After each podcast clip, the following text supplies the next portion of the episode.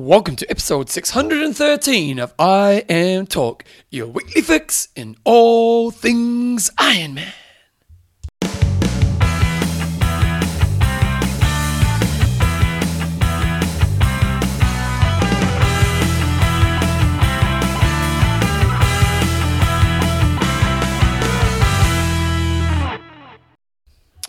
Rightio team, welcome along to episode 613 of I Am Talk with Coach John Newsom and Bevan James Oz. How you going, mate? I'm pretty good. I'm, I'm happy to be here, Bevan, because I, I drove today, and as I was early. yeah, as I was coming down your driveway, uh, a dog came running after out after me and after the car. So thankfully, I was not riding today. These bloody dogs. Bloody that's, the, that's the dog that ate a cat. Yes, so I heard. Is, your, is Joe's cat still alive? Yes, it is. It is surviving, and that dog's very much on its last legs. So that's the only hope that uh, that we live with with those dogs around. Not lovely couple. Not so nice dog. Uh, I Am Talk is proudly brought to you by. Extreme endurance. Okay, yeah, your lactic buffer is what we get with extreme endurance, and we also have, Our patrons. and let's name a few, Jumbo. Adam, Mr. P. Waite. We've got Craig out of the park, Millwood. Millman, sorry. The BFG, Greg Penner. Okay, guys, in this week's show we've got discussion. Uh, we've got news. We've got discussion of the week.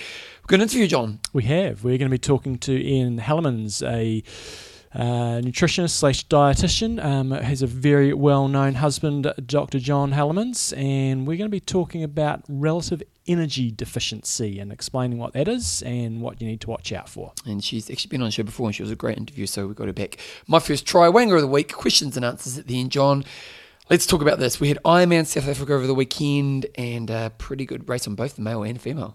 It certainly was. Uh, I, I was. I actually watched a little bit of the coverage, just a little bit on. It was on. Was it Sunday night New Zealand time, and just sort of clicked in and thought, I wonder what sort of coverage they're doing. It's a regional championship. Got to say, I was pretty impressed. I did only watch for probably about 15 minutes. It was on the bike, but really good, clear pictures. Um, good commentators and then also they did the kind of little things you want to do they want to have is it's rolling along and the splits pop up on the side of the Oh, page you know it's like yeah, leader and then the time deficits. And i'm like okay i've got a feel for what's going so on here. informed. and then they did like a there was a big shot on um, ben hoffman and then they popped up a little interview with ben hoffman pre-race. It's like this is exactly what you want to be seeing. Imagine if they do this in kona where it's right we're going to focus in on a nico lanos. We're going to bring up a, a, a little interview with him. And so i did only watch a short amount but from what i saw it was um, it was really good and i've got to say uh, the section I watched, so it was at Port Elizabeth in South Africa. The section I watched looked stunning in terms of the scenery.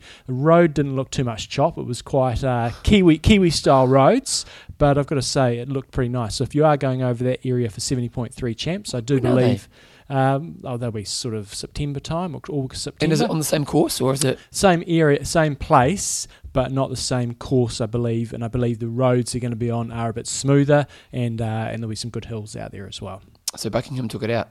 He did, and so when I was watching uh, the coverage, Cam Wurf had made it to the front on the bike, uh, and he was pushing away. And also, you had uh, Josh Amberger up there. So, story of the day: Josh Amberger, as usual, spanked out the swim, and then you had Cam Wurf, who you heard on the show last week. He came through and took the lead on the bike. He rode a 4:19, ended up with around about I think it was a seven or eight minute lead coming off the bike, um, but only managed to do a 3:05 marathon. So he slipped down to fourth place, but Kyle Buckingham came through with a really fantastic run, 248, and it really did come down to the run. A lot of the guys were riding sort of around 431 or just over. He had the fastest run there and came through and won in 8 hours and 13 minutes. Josh Amberger had a you know nice solid run there, 253 to hang on for second, and Maurice Clavel, who did well in Roth last year, he was third in 818. Cam Wurf fourth, Ronnie Schildknecht in fifth place. So pretty strong field and reasonably close racing. I've got to say, I didn't realize Lucy Charles, was so young.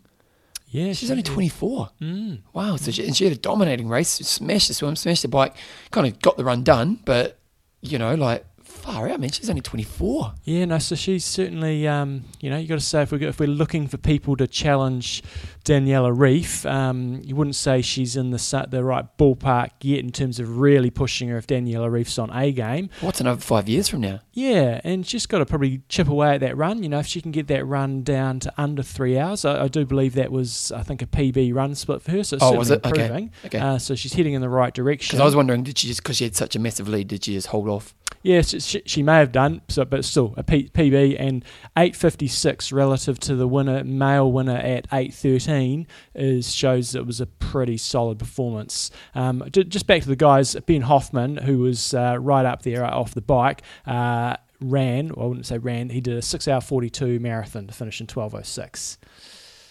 Well, good on him for finishing, but Yeah, so I had an athlete out there, old Finn Swager. He was out there cranking it, and he was saying he saw Ben Hoffman on the run, and he was it wasn't pretty just seeing a pro athlete sort of hobble round.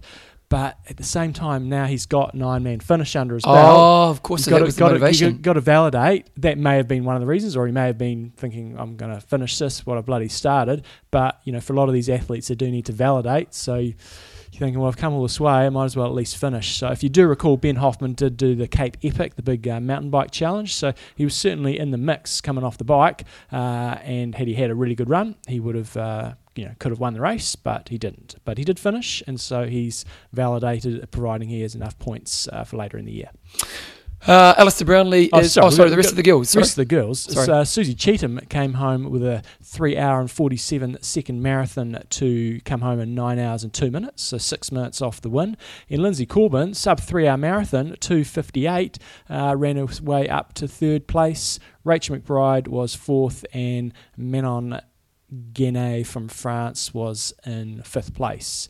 So we, had 14 female finishers and 21 male finishers.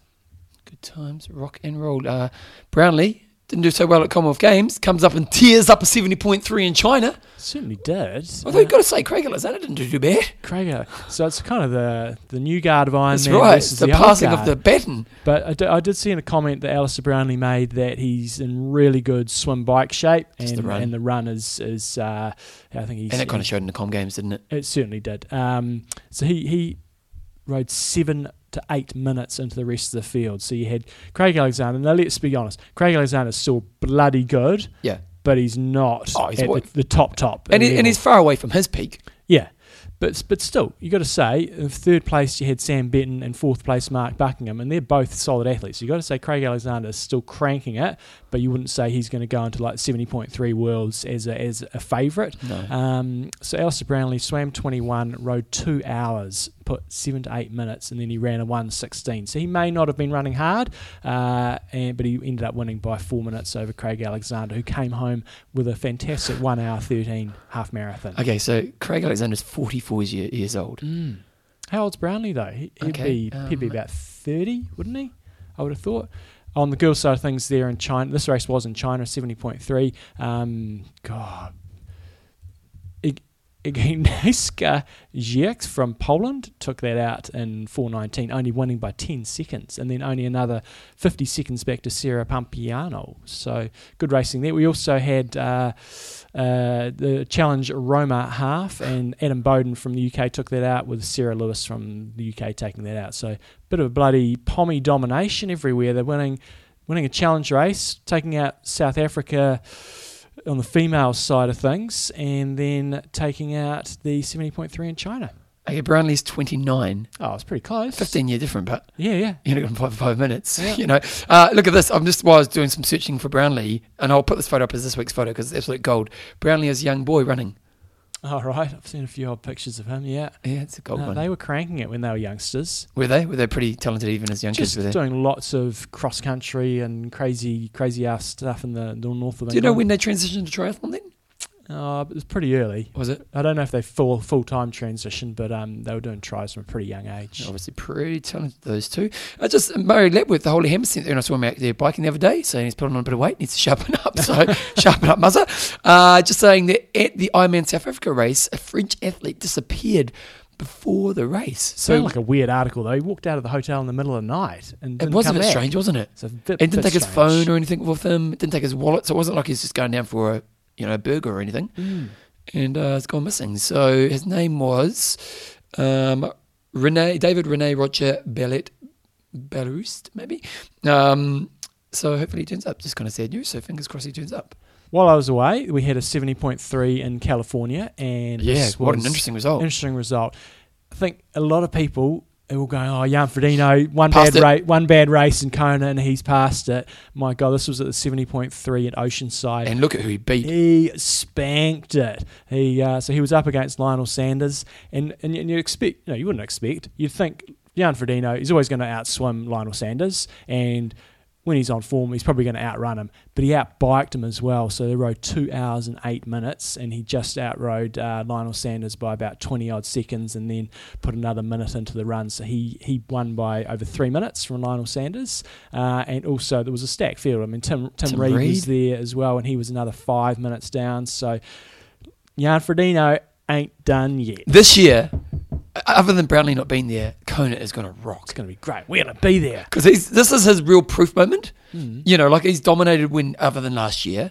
So it's his comeback moment. This is the one where he's got to come back and step up as an athlete to prove that his domination. Uh, but we now got Gomez. You know, you got someone like Lionel Sanders who stepped up last year, didn't quite get there. But, you know, this year's Kona is going to be, at least the male race, is going to be absolutely fantastic. because you can't, you know, sometimes the great runners can get off the bike and you can kind of go, "Ah, I'm gonna. I, if I have a good run, I can kind of almost come from anywhere. But Yep. you can't go in with that because if Gomez is in, I, my feeling is Gomez might not be there after the bike, but he could run anything out of these guys. Yeah. But also Patrick Lange, if if, if you don't Yeah. have a you know a five minute lead on him, um, you've got to have a bloody good run to hold him off. And the thing about Langer we have to look at is he's done it two years in a row. So it's not just a fluke, freakish run. He knows how to turn up to Kona and, and run like that. And wow, man, this year's race is going to be so excited.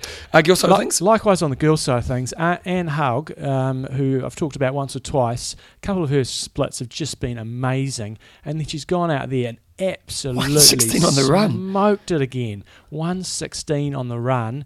And she's outriding uh, Holly Lawrence and some other very, very good athletes. You know, outriding Heather Jackson by a couple of minutes, outriding Holly Lawrence by a minute. Uh, and she's not the best swimmer, but she's not a, a back of the pack swimmer. So she, she won't come out with the lead girls, but she'll come out probably with the, t- maybe the tail end of the, the sort of main pack of girls. Uh, so, geez, if she can transfer this across to Ironman, she is going to be a weapon. And just one other note there, I saw Paula Finlay actually finishing uh, that race there. She used to be a very good ITU athlete. She was well off the pace, um, but still managed to finish in sixth place. Ben Kanute took out the boys' race, uh, and we did also. Oh, this was in uh, uh, at seventy point three Texas. Ben Kanute took that out, and Mel Hauschildt beat off Mirinda Carfrae in her good to be comeback race. Yeah. So pretty solid result by Mirinda Carfrae. She, you know, pretty much. Uh, It was a sprint finish, but look at the time. I was too. A sprint finish. So basically, she did No, four no, no. It's two minutes difference. no between runner and second and third. Second and third. Oh, second and third. Sorry, yes. So Between her and she won by point zero nine of a second. over Heather Wurtele. Yeah. So that's a pretty competitive comeback. You know, she's not that far off um, Mel Hauschildt. Uh, she just sort of got two minutes put into her on the bike. And when you're beating Heather Wurtele, who's one of the best 70.3 athletes in the world, or matching her, um, pretty solid comeback. Yeah, good times, rock and roll.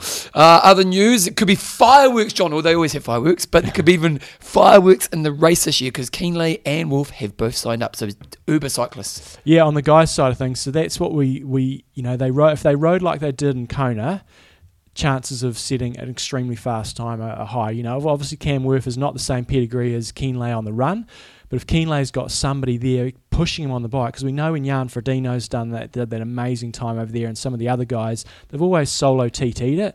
But if Kienle's got Wurf with him, cranking it on the bike, uh, God knows how fast they could ride, and Kienle could put together a good run, and uh, who knows what sort of time they could do. We're going to be there, John. We are going to be there. Wait, And- there's, three, there's three types of fireworks. yeah, and Lucy Charles, I, I believe, is going to be there as well, along with uh, Laura Siddall and uh, a bunch of others. So could see some great times this year. Let the fireworks go, John. Tim Don, we've got a lot of um, listeners emailing us about the article that was in the New York Times this week.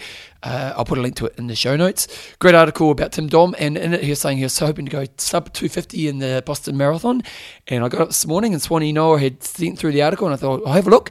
He did 249 and atrocious conditions. Yeah, because if you remember a few years ago, when Boston Marathon was on, when the, the bombings happened. This Yeah. this happens while pretty much while we were recording the show, and we didn't really think too much of it. So it does actually happen exactly because it happens on Monday in the US. We're recording on Tuesday morning in New Zealand, so we didn't really have a clue what was going on when we mentioned it, and it's just literally happened. I got up this morning and saw the weather conditions as well. It looked abysmal, like, really? and we just saw it before we came Yeah. on here. We saw some pictures of the Well, the winning time was only like two fifteen for the men's. yeah, the guys running along and, and the girls in jackets and beanies, and you'd never see that in any marathon. You might see some polypropes and gloves and stuff, but God, it looked horrendous. Yeah, pretty crazy. Um, a Japanese runner, Yuki from the gym, a guy I work with at the gym, good, good, good friend of mine.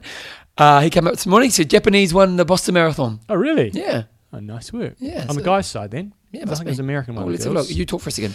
Uh, so Challenge family have introduced a new world ranking or sort of pl- prize pool uh, worldwide now. So if you recall last year, they had a European bonus for if you sort of supported their series and they had a point system. Whoever finished up top had, had a nice bonus. This year they're expanding that to make it worldwide. So it's a pretty decent bonus. It's a $165,000 um, prize pool and it's going to be broken up uh, five deep. Overall winners will take home 30,000, second place 20,000, third 15, uh, fourth 12 and fifth place 5,000. So it's a points-based system. Uh, it started last weekend at Challenge Roma and will finish up in Daytona at the end of the year. So great way, I think, to differentiate themselves from Ironman. We've got the KPR and Ironman, which really doesn't mean anything. It's just the qualifying system. So um, I think Ironman are missing a beat here, and if they come up with it, well, they're sort of second to the party. But uh, I think athletes should be rewarded for, you know, performing consistently. We see it in the ITU circuit; they get rewarded extremely well for turning up through the series. So good on Challenge for doing that, and um, it's I think it's enough money for sort of the not necessarily the Kona winners to go and look at it and go, oh, well, I'll go and do that for, and try to win the thirty grand. But certainly for the second tier athletes, I think this will boost um, some of the challenge races. So nice work. Okay, so the, this Japanese guy. Okay, I, um, how do you say his name? You're going to say Yuki. Wait a second. Here's his last name. Um, Kawawachi. I'm going to say Yuki Kawawachi. This is a good story. So he's a government employee in Japan who doesn't run professionally and has a full time job. nice. So the Boston's kind of the unofficial world championship, isn't it? Oh, I wouldn't say that, but it's it's one of the ma- it's big leagues, major, Yeah. major. Uh, this was his 71st competitive marathon since beginning in 2012, averaging just one a month. Overall, he's run 81 marathons. He's won 26 of them. Eighty-one marathons. Yeah. run or one? Run. Oh, okay. I thought yeah, you said yeah, one. yeah. No, no, no. Um, he's ran 26 of them faster than 212, so he's pretty decent. 79 of them under 220. Both of them, those numbers are world records. January, he ran a 218 marathon. Uh, that race gave him the most runs ever under 220. Oh, there you go. So, kind of an age grouper turning up and winning the Boston Marathon. Now, it wasn't a fast time, it was only 215. And the American female, uh, they haven't got an, uh, uh, Desi Linden, uh, she did 239. But again, atrocious conditions. Atrocious. And you look at his face, he looks pretty stoked. nice. So good on you, Yuki. That's, that's awesome stuff. Pretty awesome. Okay, John, where are we? Um, other piece of news we had this week is Challenge Wanaka is no longer going to have a full distance race, which is Yeah, which, which- is a real shame. Um, you kind of saw the writing was on the wall. Now, I've got to be honest, when I was there, the talk was they'll keep it next year and Mm. then it would go away the year after that. But obviously, they pulled the plug earlier. Yeah, which and I, I had a chat to an athlete that won't be named yesterday, and she had some really good points. Um, so saying maybe it could have been done a bit better. Saying let's go out on a bang and and have one last crack at it. And so for all those people who thought, oh bloody hell, this is the last chance I'll ever get to do it, rather than just sort of I've got to say, working there this year, and you were there, Hmm. It, was the way of the future. Oh, uh, yeah, I don't disagree, and I understand all the points um, for for making the change, but it's just a shame that there wasn't one last hurrah sort of thing, and whether they should have just hung on for one more year and said, right, anybody you want to do this, this is your last opportunity to, to, to do the challenge Wanaka full, and then and then put it to bed. So, yeah, I, I agree. It was it was kind of I think it's going to be pretty awesome now. You know, not that, not that there was. Like this year was the first year we had this this uh, half, and the full and the half was the main focus, and it did feel a bit flat after the fact. Mm. You know, this year, you know, it was normally I don't know, for some reason because the fall was the main focus, it still felt all night long. Well, you had the pros there as well. Yeah, So but even like even like people hanging around after the fact, Hmm. you know, a lot more people used to hang around. This year was a lot quieter uh, in the later hours. Um, you know, so they obviously made a call, and it's probably financial as well. Yep. and fair enough to them. You know, and then like, you think of what it's going to be next year, because the good thing is in a half you're done what by four or 5 Mhm. pretty much. The, Mhm. the field's done, and it's going to be an awesome night. yeah, You know, one of the best halves you can do any in the world. So make sure you check it out. But Oh. it is a real shame to see that we haven't got another iron distance race because it is an amazing course down there.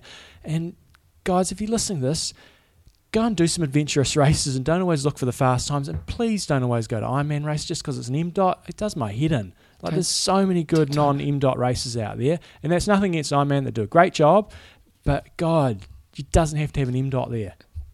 Uh, broaden your horizons. Yeah. You haven't been a rant here, mate. Oh, Partial rep. I know you haven't. You don't want to talk. You this is in the show notes, but let's talk the uh, Commonwealth Games triathlon now. We'll talk about your experience later on, but let's talk about the races okay. because that is kind of news, and we didn't talk about last week, obviously. So yeah, I was on the sideline for all three triathlons. So they had a male sprint, a female sprint. Or the female sprint was first, male sprint, and mixed relay. Uh, so first up, we had the females race. Somewhat predictable in terms of it was always going to be Flora Duffy going out there and spanking it, and whether she solo TT'd off the front or had some company. As it turned out, she had some company with uh, Jess Learmonth from the UK, and they just pulled away and just spanked it. Then there was another group behind them, and they worked together, but they could. They, I can't remember exactly the, the time split back, uh, but there was it was sort of never in doubt that um, that uh, Duffy. Duffy. was going to take it out. It was it's for worlds over there. I think the age group race is going to be pretty. Uh, Pretty boring. It's fest. basically just up and down this highway. But what they did really well with the, this race is they had lots of little U-turns and ins and outs and stuff. And so we stood on this corner, and I think I know where you were. Yeah, I was because you told me where you were going to be. I was like, Newsom's, I guarantee he's on that corner. So they came into this uh, little cul-de-sac, Yep. went down, Yep. pulled a U-turn, Yep. And came picked it. came out the other side. But the cool thing, so so by standing on that corner, you saw them go into the corner, you saw them come out. But then what you could do, and Thomas was great at this, you basically run down the street down to the end of the cul-de-sac, and you'd be able to see them coming past the other side. Ah. So each lap we got to see them three times. Four laps we got to see them twelve times on the bike. Oh. So it was pretty good. Um, and so was a good atmosphere there?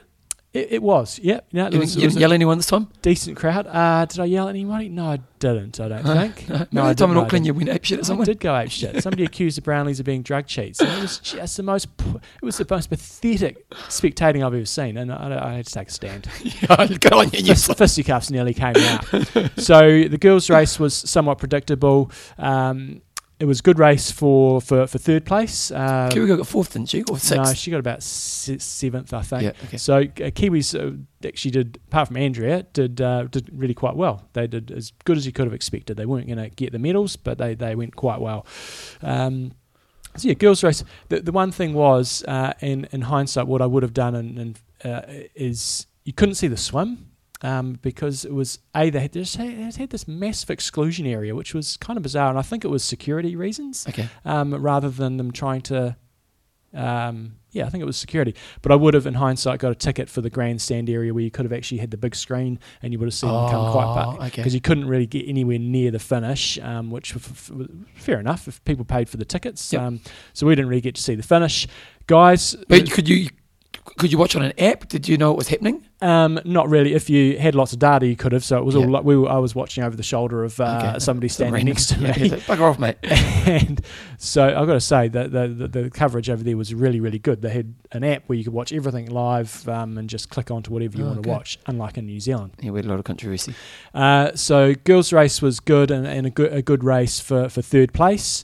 Um, go, and the cool thing was everybody deserted the Gold Coast, and so we got this car park. I was thinking, oh, we're gonna have to go forever here. We got a car park within a few hundred meters of the course. Oh, really? And so we were thinking, oh, we're going to have to sit round all bloody day here. Um, but we just went back to our unit and uh, and drove back and parked within a few hundred metres and came back for the guys' race. The cool was before we went back, mm, it might it looks like could be a few clouds out there. We better take jackets, and so we did take the jackets. And thank God because before the guys' race, it pissed down and it was howling winds and all this sort of stuff. And oh man, it was not much fun standing under a tree waiting for them to start. And But it cleared up, didn't it? uh, it did clear up, but the roads were still wet. Yep. And the corner again, we stayed on the same corner, and one lap we had a Kiwi in the front group, and Alistair Brownlee came up the inside of him on uh, on one of the on the corner, and they basically were rubbing shoulders going around this pretty narrow corner, and I just thought this is all over. And they I think Alistair to told him off, didn't he? I think on, I remember watching a TV. I'm pretty sure Alistair got to give him a bit Well, he could have done, but when I from when from my angle when I saw it, I thought you shouldn't be going around that corner two abreast, and so Yeah. I'm not quite sure whose fault it was, but I think it might have been Brownlee's fault. Yeah. Anyway, so the guys' race was again that was quite interesting. So you you knew the winner, well, you kind of felt that the winner was going to come from that lead group, and you didn't really know what the Brownlees were going to do uh, because it ended up being a group of eight. So if you didn't see the coverage, it was yeah, I think it was a group of eight, and they were cranking away. The- The second group was basically being pulled by Richard Murray the whole way, Yeah. and uh, I think the guys in the second group need to bloody be buying him a few beers because he kept them in contention. It never, it was sort of thirty-ish seconds, and so they Why were still had they a do the chance. They probably did do a bit of the work, but every time I saw them, he was on the front pulling. Uh, and so then coming off the bike, you kind of thought, well, somebody, this lead group's going to probably do it, but potentially guys could run up from the second group. And as it turned out, Henri Schoeman looked incredible. So if he can transfer that across to the Olympic distance, because he won the first round of the ITU over sprint, man, he just looked amazing when he was running. It was like nobody had a chance against him. And as it turned, And he smashed it because I remember the Kiwi boy tried to stay off him for a few 200 metres. so I didn't see that. Oh, yeah. So the Kiwi boy took off. What's the Kiwi boy's name? um, Taylor Reid. Yeah, he, he had a great race as well. But um, he took off, and Schoeman, Schoeman just tried to get a gap, Mm. and he went for it. And the young Taylor took off with him as well. Mm. Lasted about a minute. oh, the same for me. yeah, and um, as it turned out, you know, guys from the second pack, uh, the front uh, managed to run up and, and catch all but the first uh, first couple. So Marc Austin, whoever finished second or third, was a breakthrough performance by him. But both the Brownlees were were boom char. They were out the back door. Alistair Brownlee was majorly out the back door, and Johnny Which isn't a surprise. But Johnny? yeah, no, I was surprised that he didn't run a little bit better. So um, yeah, so good, good on the Aussies because Birtwhistle, who was my pick, he managed to run up to. Can't remember if he got second or third. It was second or third, and Ryan Sissons also had a great run as well. So it was actually the run made it interesting because then you, you thought It was a race for second, wasn't through. it? It was a race for second. Yeah. And the team's race, because it looked, it looked like I watched it live. Mm.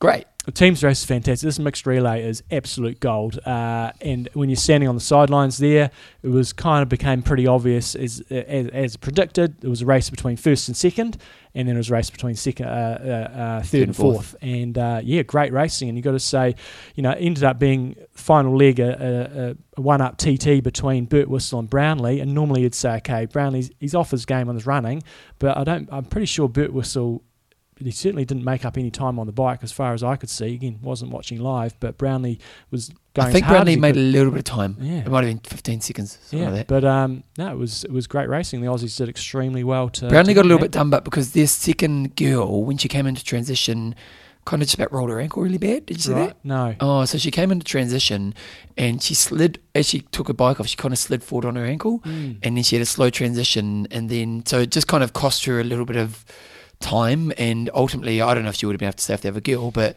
it was almost the difference. It's just a cool tactical race because there's so many different cards you can play in terms of the order you put your athletes in, and um, yeah, it unfolds really nicely. And you, you know, if you've got one really strong athlete, it can make a big difference. And if you've got one really weak athlete, like the South Africans had really poor um, female athletes racing, and and so they're two two of the arguably the best males, but had uh, probably the two.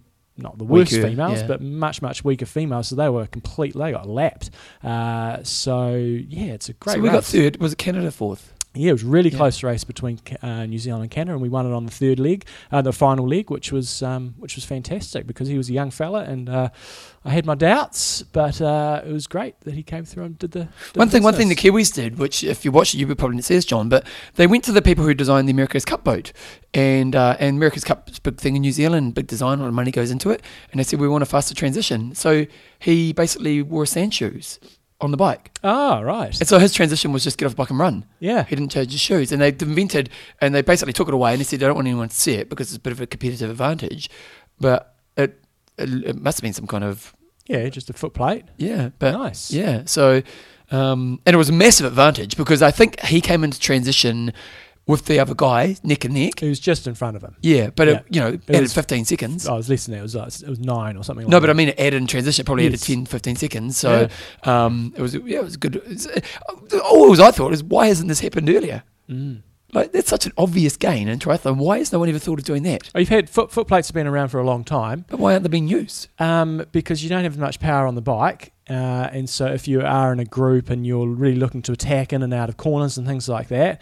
uh, it's relatively easy for your foot to come out of the shoe. So, duathletes have used it for quite some time, but probably a little bit. Um, So maybe these ones are a bit course. But if, if you were doing a straight line TT, um, then, then guys like Matt Brick certainly used to use them. But if it's slightly technical course or hilly course, You wouldn't. then um, they're not as good as having it as Have having a used them? bike shoe. No, I don't think so. No.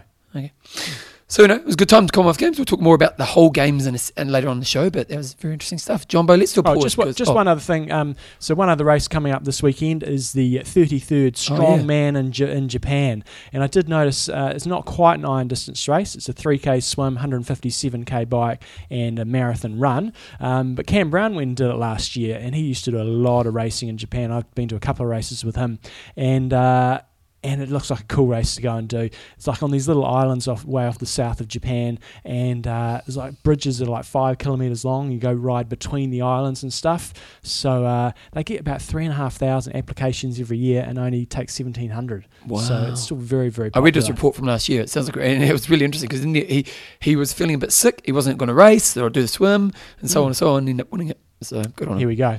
Okay, we're going to put a pause on because we've got an interview coming up.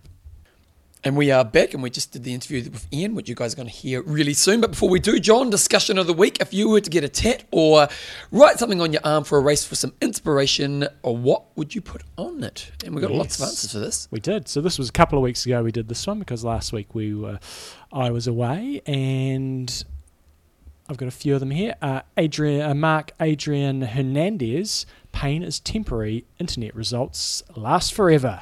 It is funny because Strava motivates. Oh yeah. You know what I mean? Like, like, like I- results motivate, you know, and people are looking up your times and athlinks and all that sort of stuff. So yeah, But the funny thing is, it's it's mainly your own thing. You know what I mean? Like most people don't Most people really spend that don't much really time go- thinking yeah. about you. Um, Swanee Noah's got either I love mum, my love my mum, or anchor like Popeye. then I've got uh, Nick Josie inside on left wrist so that you can see it whilst aero. No one owes you anything. Nice. Ross Wel- uh, Welton's got treat your body like a rental car. nice. Joe Coombe, you are stronger than you think you are. Good old Tracy Barr's got the classic HTFU. Beck Clifford, I wrote my mantra on my arms. Never give up, never surrender. So Sam Balls, young Sam Balls got earn it. Nice. Mick Simpson, you'll never walk alone. So many meanings. That's that's our classic Liverpool song, isn't it? And you'll never. They're going to win the Champions League this year, apparently. Are they really? Well, they're, they're still in the mix. Not mix. really much with. Um, Belfong's got how much do you want it? Steve Diodonis, my wife writes, be strong on my left forearm before every race. It helps for the last three three to five k for sure. Good old Aaron Morgan's got he's got the photo of it written on his arm. He's got pain is temporary. Um, Evrazigi, and this is nothing. Michael Cloak, just my IM Talk nickname to remind me of what to do. Full force. Nice. It's gold. Delkin uh, Von Diesel has got 12 months ago. I set the record on the world's longest mountain bike trail. I had three sayings on the bike to help me get through. Must have a go, work your effing ass off, and you have to go backwards to go forwards. Rosie Davis, just breathe, believe, battle. I'm just going to do a couple more. Jumbo, I'm going to say Nick Rose, Jonesy, has got. Done that. Oh, uh, what about Joseph Mulhall? Go for it. Tattoo on the back. I found please return to the Premier in Bolton, New England. Nice. Uh, Clyde Rosanowski, don't draft like Coach John. I, other people have got to admit to drafting out there because I admitted a few weeks ago to it, Cheat. and I did in my Olympic distance days. I distinctly remember one race where it did happen where the group came together and everybody was riding wheel to wheel. Um, but sin in our long distance days, Did you just, did just kind of What, did you say anything, or was it just unwritten You've rule? got to think. You, put yourself in this position. Oh, yeah, no, you're, you're a 20 year old. you justify your cheating. You can, you of course, you can justify it. But if you're riding along and you're in a competitive race and you get a pack of say 15 guys form in front of you, like, and I'm talking one meter gaps, if that, are you going to sit? If you were in that position, Bevan, would you sit 15 meters off the morals back? are more important. I read a book called How to Win, and it's about your moral compass, John. I know deep down I won as they ride away from me. yeah, as your prize, your food for the next week rides away from you in the distance. And this is why we don't have non-drafting Olympic distance races anymore. And this was before the drafting uh, rule came in. So, just as, as Bevan said, I'm just trying to justify my cheating. That's right. Uh, Aaron Webster said, "Do it for yourself. Nobody else cares." And the last one I've got up here is Melissa Uri, who uh, sums it all up. Have fun. What about you, John? Do you ever? I'm very, very process driven. So if I, if I was to put anything on my arm, um, or if I was to, sometimes I used to put little um, notes in, uh, in like special needs or something like that. But it would be something like hips, tits, heels, and goal. And that's because I like those parts of the body. That's right. Uh, Back it up, I'm, I'm very much technique driven on the, the run. And Do you like heels? Do you? Well, yeah. You're really into. Yeah. Belinda, come show me No, those Belinda heels. can't wear heels because then she's taller than me, so she has real Oh, issue. God, She has real issues with that. But do you have a problem with it? Not really, but she does. Yeah. Can't be taller than you. So I'm really focusing on my technique when when things start to get tough on the run. Um, it's all about trying to set a little goal for, for, for where I'm trying to get to, and that's probably going to be the next aid station or, or a next landmark, and then very much process driven. So thinking about keeping my hips up. If you watch Ironman races, you'll see people's hips drop down running in the bucket. Um, I I say tits because I want to keep my chest up nice and proud, and that sort of helps me a little bit with my forward lean and just helps me again lift out of that bucket. And then I try to keep some heel lift going, and if I do that, that normally results in keeping my cadence up. It also indirectly then helps with my knee drive as well. So very much process driven stuff rather than necessarily motivational um, uh, you know, mantras like a lot of other people have gotten here. Bevan, what about you? I, I, I have an affirmation I use for the whole race. It's what's the wisest choice I can make right now. Okay. I just use it over and over again because it's such a moving answer. hmm And for me, um, when it comes to the moment, I use music. You know, uh, and, and, you know, Music should not be allowed in any races. Full I stop. Period. Absolutely. I, am actually stop. listening to a brilliant book right now, John, and I think you'd love it as well. It's called. Um, I think everyone who listens to the show will love it. It's called. Let me pull it up. It's called Endure: Mind, Body, and the Curiosity. Elastic, oh, the curiously elastic limits of human performance, um, by a guy called Alan, Alex Hutchinson. It's a brilliant book. It's about endurance, basically. Mhm. Um, about halfway through it. Very, very, very good book.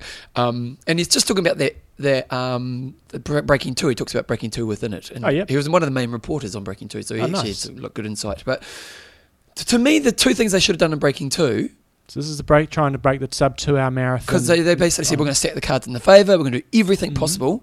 They didn't have a crowd. A hundred percent agree. Big mistake. Yeah. Imagine if they pulled the crowd in with half an hour to go. Yeah. Yeah. You know, like even that. You know, like Mhm. just and they should have let me use music. Now it Yep. depends on the athlete. Yep. But No, absolutely agree with that. I mean, the, the Kenyans might have a totally different mindset Yeah. to what we do, but if that was a Western European, like say one of us was trying to go for a record time, absolutely you'd have music. But I still don't think you should be allowed music in races. But in that circumstance, when they were going for a time, it wasn't going to be official, and you're just trying to see what is possible. but if you're trying to get the best out of human performance, why can't you have it in a race? I just, I just, it, I just think it just goes away from the classicness of racing. It's like you don't want to add in all the things that necessarily help performance. I think that But what a power meter? Sorry? Yeah, I, I, I would prefer that all those things get outlawed. You're old school, are you? I, I, I like old school. It's you want a tricycle? So absolutely, I'll penny use, my, farthing? I'll use my power meter absolutely, and it's going to help my performance. I'll use a, a run, um, you know, a GPS watch. It'll help my performance, but I would personally prefer that you can people can use those things in training, but on race day, it's just you and essentially you and your body. And um, I mean, I, it would be perfect if everything was standardized. I think like it, everybody's got the same sort of bike. Everything is What was interesting in this It's book, not, talks it's not about- realistic. He talks a lot about the hour record on the bike because Merrick, Merrick broke, broke, it in the seventies. Merckx, okay. Yep. Um, he broke it in the seventies, and uh, and for a long time with the record, they said no, you've got to be doing how he did it. Hmm. So it wasn't until like early two thousands where they actually said, oh And no, it went stupid. yeah, and went stupid again. Um, my, my, my, I get where you're coming from. It's a kind of pure Hmm. alone experience. Mine is I want to use everything I can to see what the best I can get out of my performance. Hmm. And so I believe fundamentally, if you can use technology in those things, I can perform better. So Hmm. it's just a difference in opinion there. Okay, this week, uh, this week's discussion. Now it's a, it is a. It's weak. You know, Oh, I don't, I don't think so. It's been interesting. So in New Zealand over the Commonwealth Games, we had a transgender athlete by the name of Laurel Hubbard, who has been. It's been a big topic in New Zealand. Was it big in Australia? no. Okay. So Oh, no, I didn't see anything of it. Okay, so Laurel Hubbard was a male in the past. Had the operation has gone through the process, and now it's a female, um, and represented New Zealand in weightlifting, and um, and actually, it's kind of a fascinating story. Was was dominant, should have won the gold medal. Went for her personal best of all time. Popped her popped her elbow, and pretty much written off her career. Yeah. So pretty fascinating story. Big topic around this in New Zealand. And one of the things that needs to be said as we discuss this is the science says she has no competitive advantage because of whatever she's done to become a female. So she doesn't actually have a male's competitive advantage when she competes, and that's why she's been allowed to. So they have done testing on her, and they've said, okay, she doesn't actually have a competitive advantage. So um, if we look at science based on this, she's actually it is a fair playing ground is one way of looking at it. But if we were to experience this in our sport, um, if so, the discussion is if a transgender triathlete, a female who is originally a male, won an Ironman race, how would you feel? Now we don't want this to be a bashing experience. You know, if you got your bashing, leave it alone. It's just we're just kind of curious to see because I have to admit it's a subject that I have struggled with. I have massive respect for Lauren because a like how she treated herself as an athlete, went for the biggest challenge and blew up, and that's kind of takes some guts. But B, man, imagine going out in the public and having this discussed Oh, yeah. like that took that took some courage, man. Like It was the same as uh, it's not the same, uh, not the same at all actually. Caster Semenya, and and I got to see her run the fifteen hundred. I think it was fifteen hundred or eight hundred. I think it was fifteen hundred uh, heats. She was just crushing it, man. But she's like- a bit different because she's one of those yes, kind of. she is. It's just a funny moment, a funny situation Mm. around genetics. Whereas Lauren has had the Yeah. sex change. So I'm just so the question of is if, if a transgender triathlete, a female who was a male in the past, won Ironman races, how would you feel? And again, we're saying that the science would say they aren't actually getting a competitive advantage over the females. So that's this week's discussion. Jumbo, we've got to do a sponsor first. Extreme Endurance. They're going to have some a couple of new products coming out pretty soon, so keep an eye out for that, guys.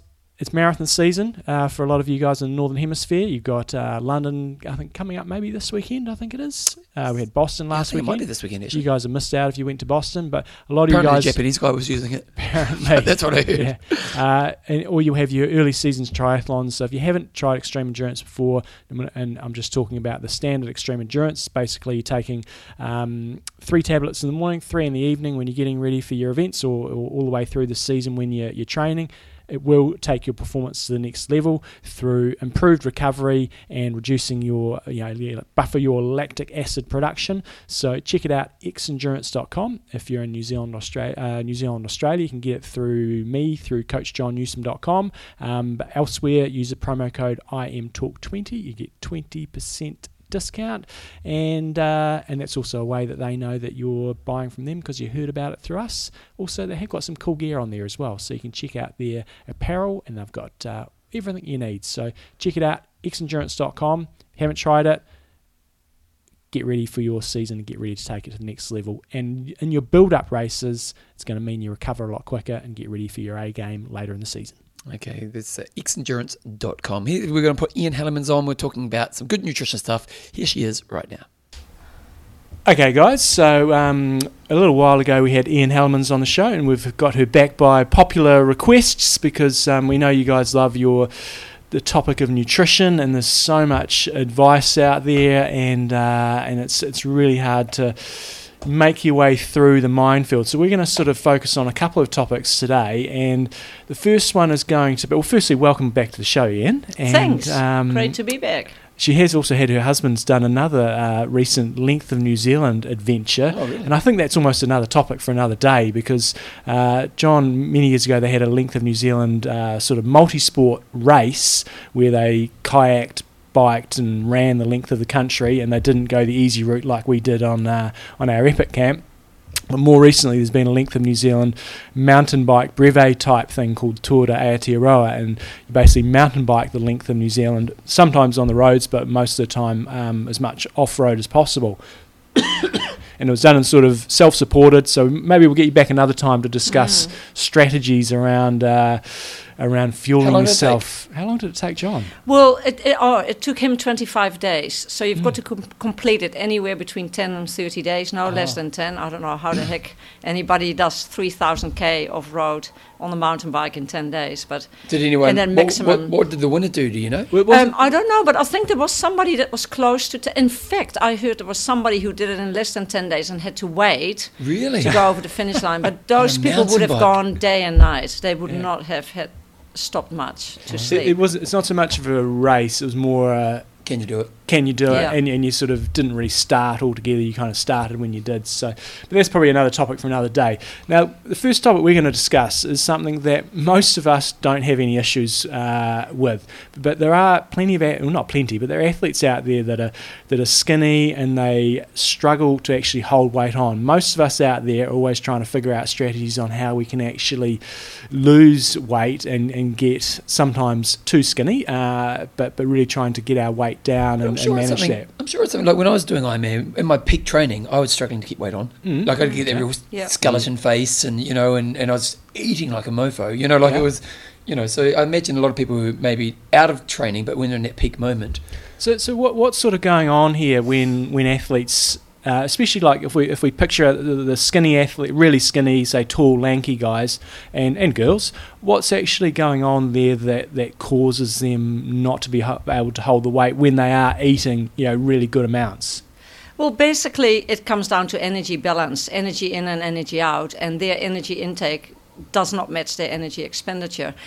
But people have um, individual um, daily energy expenditure. So our energy output is made up of our resting metabolic rate and then the energy that is needed for exercise. And resting metabolic rate um, depends on genetic factors. So some people do have a high resting metabolic rate genetically, and also the amount of fat-free mass. So generally, people with more mu- muscle mass have, well, not generally, people with higher muscle mass have higher energy expenditures. So, um, but but i it may also come back to. Um, I wonder if it also comes back to um, personality type. So some people, you know, are kind of um, perhaps more highly strung, stressed, and and might burn up more mental energy than others. So there's all those factors. And if you have a high resting metabolic rate and you have a high en- energy expenditure through exercise, you might not maintain energy balance, especially if you don't have a huge appetite. People that train a lot and that train particularly hard uh, sometimes have a suppressed appetite. Um, so there's, there's all of um, there's all of those factors that play a role. I also think that new athletes, beginning athletes, have a higher energy expenditure mm-hmm. in exercise because they're less efficient mm. when they work out, whereas athletes who've trained for 10 years are, are metabolically more efficient and might expend less energy. You see that in cyclists. A lot of cyclists will say that after after they have a number of training years under their belt, they, they require less food. And that, that's anecdotal, but I think that comes into it. Well, I certainly find, uh, I may be going off topic slightly here, but when we do, do epic camps and things like that, the, the, the amount of nutrition I require as I go through the camp actually decreases because I just seem to get a lot more efficient as we actually go through through Mm. the camps, which is don't know, just a, Exactly. just a side topic. Yeah. So suggestions for these sort of athletes, uh, again, they're skinny and they are struggling to sort of uh, keep weight on. Is it simply a case of eating more, or how how should they maybe structure their nutrition in terms of say pre-training and during training? Um, because a lot of athletes, you know, they might struggle to have food before training. So what's some sort of advice you've got around perhaps when they should be eating and perhaps what they should be eating? Yeah, well, when it comes to uh, training, that's that's one part of the equation, making sure that you eat around training, and that is quite essential that you have pre-training food. If you are one of those skinny, skinny people, you can't afford not to eat around your training, before, during, and after. And if it is difficult, if you find it difficult to eat, um, then you get your your energy from fluids. So you drink um, sports drinks, fruit juices, you know, anything like that to just put, or smoothies um, are good too. So, so that's one part of the equation. But I'd like to take a step back and talk about your your whole daily food intake. And and I think that where a lot of people go wrong is breakfast. You know, breakfast tends for, and that's that's kind of pretty classic in the Western world that breakfast tends to be a bit of an afterthought for a lot of people. And if you do all of your training during the day, which athletes do, they mm. train during the day, then starting on a on a substantial breakfast is really quite important. And that breakfast needs to be a mixed meal. It's got to have carbs, but it's also got to have protein. It's got to have a bit of fat, and especially those people that lose weight easily need to really add a lot of substance to their breakfast. And if you train early in the morning, then you also need to eat before that training, and then have you have you have a big breakfast after training.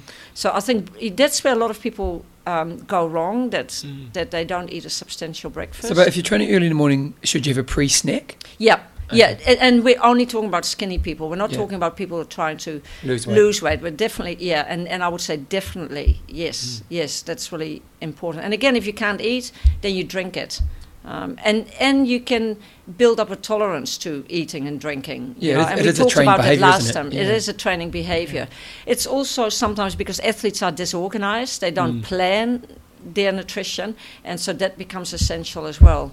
So, so the breakfast is critical, and then you know obviously lunch in the middle of the day, and the other and, and a good dinner. But the other thing is to have something before bed. What you don't want is that you have a have, have a really long fasting time overnight. So if you have your last last bit of food or drink at eight o'clock and you don't eat until seven o'clock or eight o'clock the next morning, that's twelve hours of fasting those people that lose weight can't afford that. So what really helps is to have a, um, a, a bit of slow release protein before bed, like uh, which is casein, which is milk essentially. Milk is 80% cow's milk, hmm. 80% casein. So for those people who are happy to have cow's milk, you know, have a big glass of milk before bed, you know, nine o'clock or ten mm-hmm. o'clock, whenever you go to bed, and that helps keep your protein synthesis positive overnight. So those little things, if you do those every day, they make quite a big difference. Hmm. So those are some really good strategies. And then snacking on high energy foods, you know, nuts, seeds, dried fruit, peanut butter. Um, you know, adding butter or margarine to your potatoes and hmm. all those kind of things. Really Everybody who's overweight right now is very jealous of what you're saying. I know, I know, but you know, yeah, we're all different, and the skinny ones, that's that's what they need, um, and and adding fat is a really easy way to increase your your energy. So energy dense foods become really important for those people. But how do you gauge it? Because the, they obviously don't want to then put on a lot of weight. So, No. so what's the kind of method for gauging that? Well, when I work with clients, I get them to do a food diary so that I get a bit of an overview of their diet, and then I do a meal plan for them. I add a certain number of calories a day to what they present me, keeping in mind that po- most people underreport their food Yeah. intake, not even deliberately, but Yeah. when Yeah. you know the research shows that we underreport our food intake. So Well, um, nowadays with the apps, it's, it's a lot easier, isn't it? It is, Yes, but they're with- still underreported. Yeah. Still, yeah, well, that's right. You forget all the little things, or you f- change your eating behavior Yeah. because you've got Yeah. to record it. That is Yeah. innate in, Yeah. in human behavior. So, so it's a it's a really rough guide doing a food diary, but at least it gives me an idea of a person's eating pattern, and then if I do a meal plan, they have something to look at and and to follow, and that often helps people getting into a better routine. Um, for, for the athletes that are out there, again, if we're focusing on the skinny ones, and this may well be applicable, or would be applicable for, for all athletes, how can you actually work out, you know, how much you do need to be eating in terms of, you know, the, a watch is going to a watch is going to tell you how many calories you supposedly burned, and, and, and, and different applications can do that. But if some, you know, say skinny or lighter person is actually figuring out how much should I actually be eating, and if they do want to go and measure all this sort of stuff, is there any way other than going somewhere to get your metabolic rate assessed or anything like that? Is there any sort of ballpark ideas you can give people? Yeah, you can in the lab. You can uh, measure. You have have your metabolic rate measured, but it's you know they do that in res- research studies.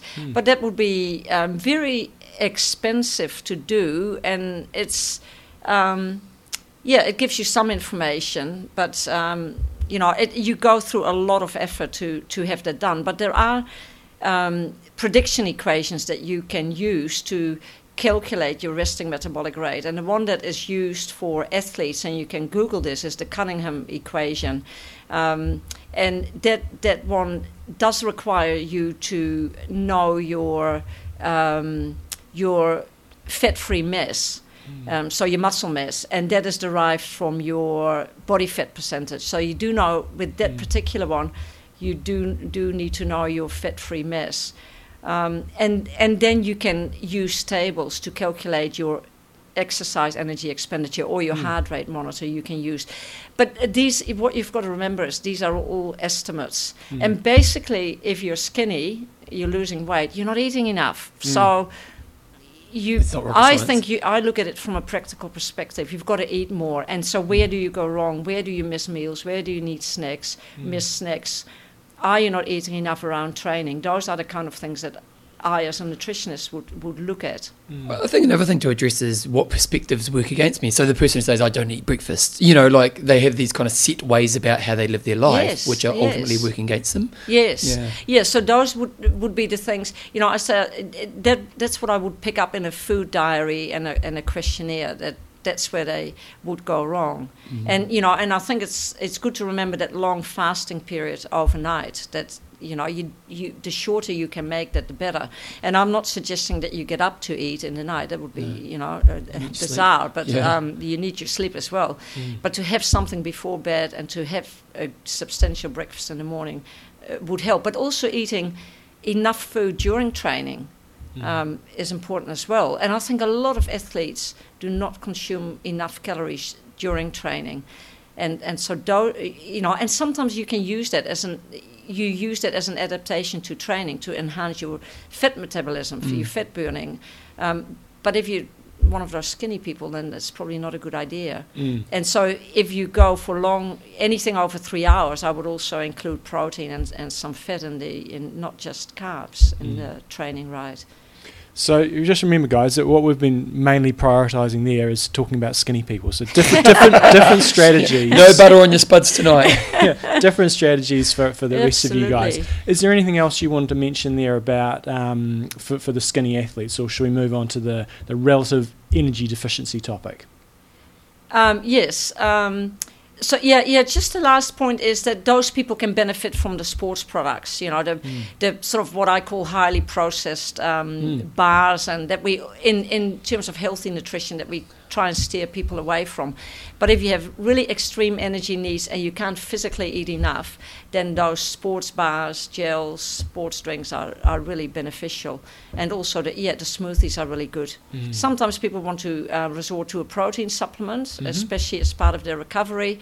But then get one, as if you're subject to drug testing, get one that is tested mm. for banned substances because supplements can be contaminated with prohibited substances, which is another topic that perhaps we should cover at some Again, stage. if you're listening to this and you're doing an Ironman, you are in the drug testing pool Yeah. because they're testing age group is in Kona and they busted people over there. Uh, and if you're yeah, my husband was tested there. Yeah, there you go. So if you're an age group, especially if you're going to Kona, you don't you, you do need to be aware of uh, of what's going on out there.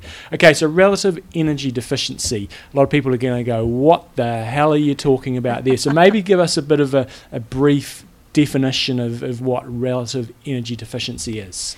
Yeah, so so some people may be more familiar with the term female athlete triad, which is what this used to be called, but it's now recognized that this condition also occurs in males, and that's one of the reasons why the IOC, who wrote, who came up with this name, um, uh, cha- changed the name. So to give you a definition, um, the syndrome of re- relative energy deficiency in sport refers to um, impaired physiological function, including but not limited to metabolic rate, menstrual function, bone health, immunity, protein synthesis, cardiovascular health, caused by relative energy deficiency. And it, as I mentioned already, it occurs in both men and women. So what it means is if you have a um, low energy availability, and I'll explain that term in a minute, then you can have all these uh, physiological uh, problems that I just mentioned, and that obviously affects your health and performance. So, um, basically, energy availability is your energy intake minus the energy cost of exercise, of training. So, whatever energy is left over is used for physiological function. Hmm. Now, if that leftover in energy is not enough, then you get impaired physiological function. So, what it oh. means is that your body prioris- prioritizes the energy that you consume for training. Hmm. And then And if there's neglects other areas, which leads to big problems. Yeah, exactly, exactly. And in females, the red flag is um, menstrual dysfunction. Yep. So either late onset menstruation, Or which you wouldn't say, see so much in Ironman athletes because they don't, you know, you don't st- do Ironman at a very young age. But the um, menstruation may become uh, irregular or it, it may uh, disappear altogether. And, um, you know, we have to distinguish between other reasons why uh, females might lose their periods, pregnancy, for example, or another other medical condition like polycystic ovaries. But if it's due to low energy availability, then that can cause a whole cascade of um, health effects, which are going to eventually um, uh, impair your performance and your health. And in the past, we have mostly focused, or scientists have mostly focused on bone health because the relationship between menstrual dysfunction, which is in part caused by low estrogen, and estrogen needed to pack calcium into your bones has been known for a long time. And so sometimes the first sign is a stress fracture. Um, but it's it's also realized now that um, this condition occurs in males, but it's harder to diagnose because the periods are a real red flag, and you don't have that in men. But um, reduced testosterone le- levels um, can impact on bone health and also on other uh, physiological function, and uh, and and it is known from research that men have male athletes have low energy availability as well. But, uh, but you know, like because most most people listen to this, and, and I imagine there are some people listening to this who are probably in the state. Um, they're probably not going to get a testosterone test done. So, like, how uh, are there some indicators that a man can identify that can go, well, maybe I am on this path a little bit? Bevan's jumping the gun. You see, I've got my structure here. Oh, sorry. You're jumping the you're jumping the no, gun. that's all right. Um, but no, I, I had another one. Is i- in terms of um, females not having their periods and stuff. That am I right in saying for you know for endurance athletes and triathletes that's a fairly common problem? Am I right, or is that a, a bit? Of, Yes, it is, it, it, and, and it is especially an issue in um, in sports where low body weight is important for performance or for aesthetic reasons. So Mm. definitely triathlon, uh, distance running, cycling, and then the aesthetic sports like dance and ballet. There's a high prevalence of um, menstrual dysfunction, and it's not a good thing. Mm. And this is of, uh, often, or is it always an indicator that relative energy deficiency might be going on, or is it? it Well, if it's not another medical reason Hmm. or pregnancy, then it is likely that it's low energy availability. Hmm. Yes. So that there's not enough energy left over. There's enough energy to train, there's not enough energy left over Yeah. for normal metabolism, normal hormonal um, um, sort of production, and so forth. And, and this isn't just a problem for the athlete. This is a long-term health problem, isn't it? Well, yeah, if we're building our bones until we're in our early 20s. So if you during that time are amenorrheic are, or don't, don't have your periods or in a male sort of other symptoms, then um, you compromise your bone health long term and you have a risk of um, uh, osteoporosis. But it also affects your um, low energy availability, can affect your cholesterol levels and can contribute heart to and, you know, heart yeah. disease. Um, GI function, gut function is sometimes a means of picking up that there's low energy availability, you know, gluten intolerance or irritable bowel, those sorts of things. They are, you know, it. Um, um, it affects your gut function as well, and whole and immune system uh, as well. So inju- uh, frequent illness, injuries. Um, so there's a whole raft of things, but they, you know, those symptoms can be caused by other issues Yeah, as well. yeah. So it's not that easy. You can't just go To to, a female. You've got an injury. You must have. Uh, yeah, ex- no, yeah, that's exactly. It's it's you know it, uh, we have to be to it. careful that we Yeah. Don't over It's like Dr. Google, isn't it? Yes, Yeah, yeah, yes. Um, so is this a case again, um, a bit like we were talking with the skinny athletes earlier on? Is it a case of simply athletes not eating enough, or not eating the right things, or or what's the the cause of of people going down the path? Yeah, so there's a variety of causes, and one of them is disordered eating. There is an, uh, you know, it, uh, when somebody suffers from an eating disorder or some kind of disordered eating problem, then it's very likely that their energy availability is low. So that's one thing that, that you want to look out for. But it can also be that people inadvertently don't eat enough. You know, we already talked about the skinny athlete, but it may be that somebody is disorganized with their food, their appetite is suppressed, or um, there's also a condition um, called orthorexia, which means that people are eating an extremely hel- healthy diet. They, they're uh, preoccupied and obsessed with healthy food. Um, lots of high fiber, whole grains, vegetables, and so forth. And, and because those foods are very, very volum- voluminous, um, their energy intake may not be enough. But that's, again, orthorexia is a form of disordered eating. So, it, but You're some pulling people out are some great words today. No, that, that, that's got a that's got a new condition, isn't it? Because that's got more of a modern problem, isn't it? It is more. It Yeah. is definitely a modern problem. Yeah. Yes, I think It's think kind of the Instagram world problem, isn't it? uh, oh, definitely Yeah. part of that. Yes, Yeah. social media Yeah. issue. Yeah, it's it's probably it's it's been talked about for the last ten years, but it's definitely a modern um, issue. Yeah. But so are disorder, dis, eating disorders. Full stop. But orthorexia is the sort of more recent Mm. one. Yeah.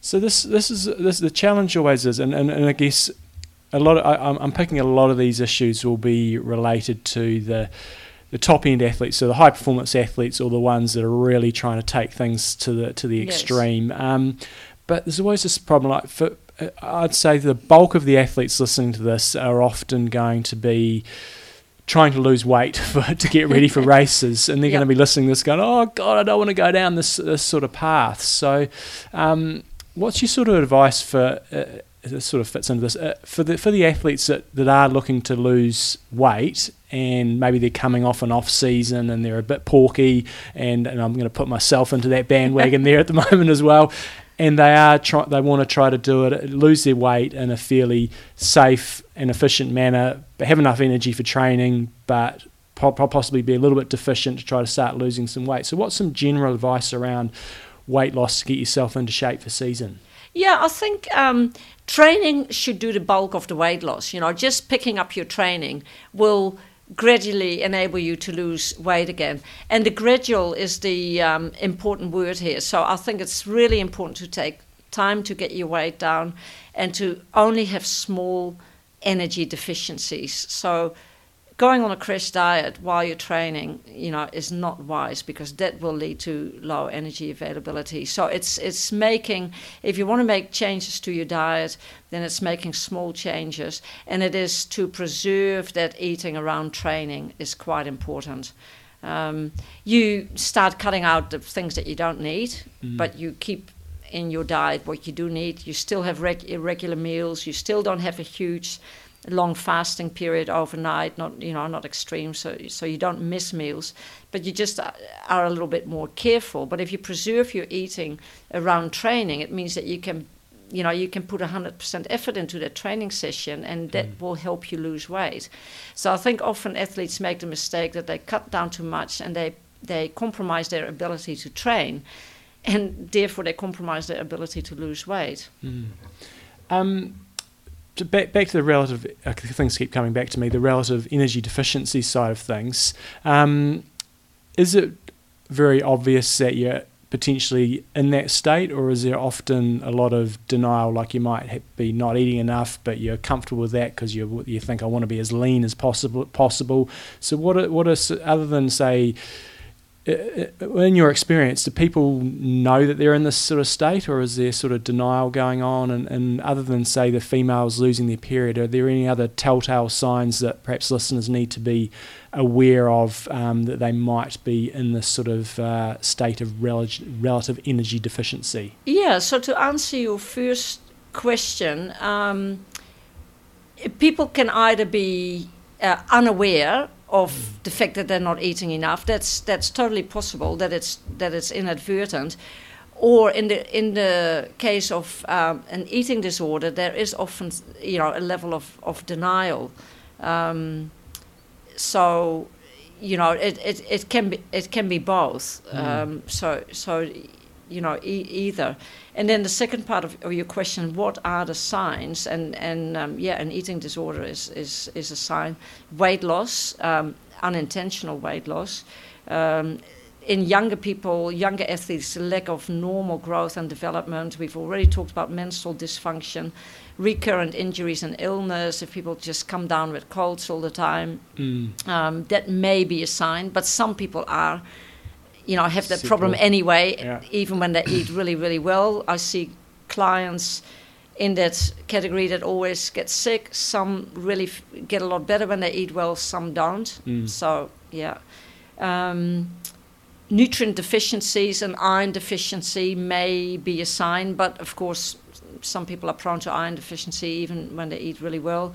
Chronic fatigue um, is another one. Poor bone development, stress fractures, mood changes, um, gut issues, and um, yeah, a reduction in performance. Mm. If someone says to us right now and they're going, oh, you know, again, again, it's always, a, again, it could cover many areas. Yeah. What would be the advice that you would say around taking action? Well, I think um, the first thing is have try and have an honest and objective look at your food intake, and compare that to something that you find at a reliable source on the internet. You know, for what Ironman, what an Ironman diet, training diet should look like, and and see if you know if your diet is compatible with that or seek um, seek professional advice. If you think that you might suffer from low energy availability, go and see a sports dietitian, a sports nutritionist, and have your diet assessed, or put it through a program like Fitness FitnessPal and see what your um, energy in- intake is. So to be in energy, in relative energy balance, um, you need 45 calories um, per per kg fat-free mass per day. So for a, say a 65 kg um, female athlete, if they would have about, actually I did do an, um, a hypothetical um, example here.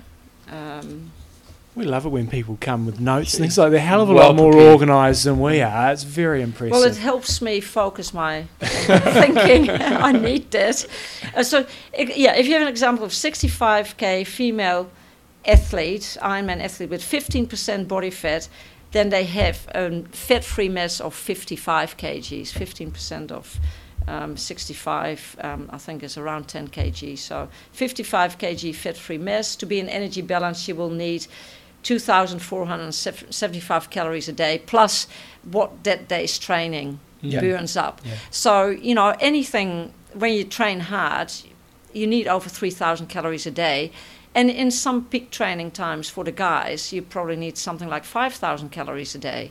So that, that's kind of a little bit of an indication. And so if you put your thing through FitnessPal and be honest about your recording, because only you are going to Mm. look at it, then you, you get a bit of an idea. Um, anything below 30 kgs fat-free mass, uh, you have relative energy de- deficiency. That's so 30 calories for this person would be 1650 cal- calories a day, Mm. plus energy expenditure from training. Mhm. So that's sort of, but that's a theoretical calculation. Yeah. It, it's guys, if you're using something like Ina said, like MyFitnessPal or any of the apps and stuff, it, it is actually an interesting exercise just Yep. to put all your food in there. And as you said, you've got to be 100. Don't change anything. You've got to be 100 percent honest. Sc- What use your scales? So you, yeah, and uh, and just even just doing it for you know three or four days. If you do it for a week, that's better because then you encompass a, a weekend. But try not to change anything. And it's actually with these apps and stuff, it's really quite quick and easy to do. If you're eating any processed foods or eating any packaged foods, I should say, you can usually scan the barcode and stuff, and it just boom, and you just need to put in how many almonds you had or whatever. It's, it's um, it is relatively quick and easy. Yeah, and it is an interesting um, exercise because most of us don't do that. We, eat- you know, eating is a routine Yeah. part of our behavior. We're on automatic pilot. Don't give it a lot of thought, and to go through that exercise and see what you actually eat, keeping in mind that you know fit, FitnessPal and any food composition tables are um, you know Yeah, a- a roughly guide, are a guide. Yeah. Um, uh, it's it's a quite an ex- interesting exercise to do, especially if you you have some questions around whether you're eating adequately. No, it's been very interesting. And Mm. is, is there anything else that you've got there on um, on this topic you sort of wanted to, to, to get across? I think, uh, like, we just hear so many nutrition things come out, but it, it usually comes back to a, a nice, well balanced diet. But it, but any anything else that you you want to sort of get across? Well, I think if you suffer from relative energy deficiency, then you really need to go and, and see a sports doctor and and and uh, perhaps a nutritionist, and you've got to work on that because it does have, it, you know. Um, it does have major implications for your health and yeah. performance. It's short term and long term, and it's not a good thing. Generally, um, because it's so difficult to estimate energy needs and energy intake, as a ballpark, we suggest to people that they add about three in, in between 300 to 600 calories to their daily diet if they have low energy availability, and that's a good ballpark to work on to try and get on top of it. Resumption of menstrual function. Um, it, it, the time frame is variable. It depends a bit on how long a woman hasn't had periods for. Um, so it can take up to six months in some cases. Uh, there's also a suggestion that perhaps you don't need 12 periods a year to to be Function. functioning healthily.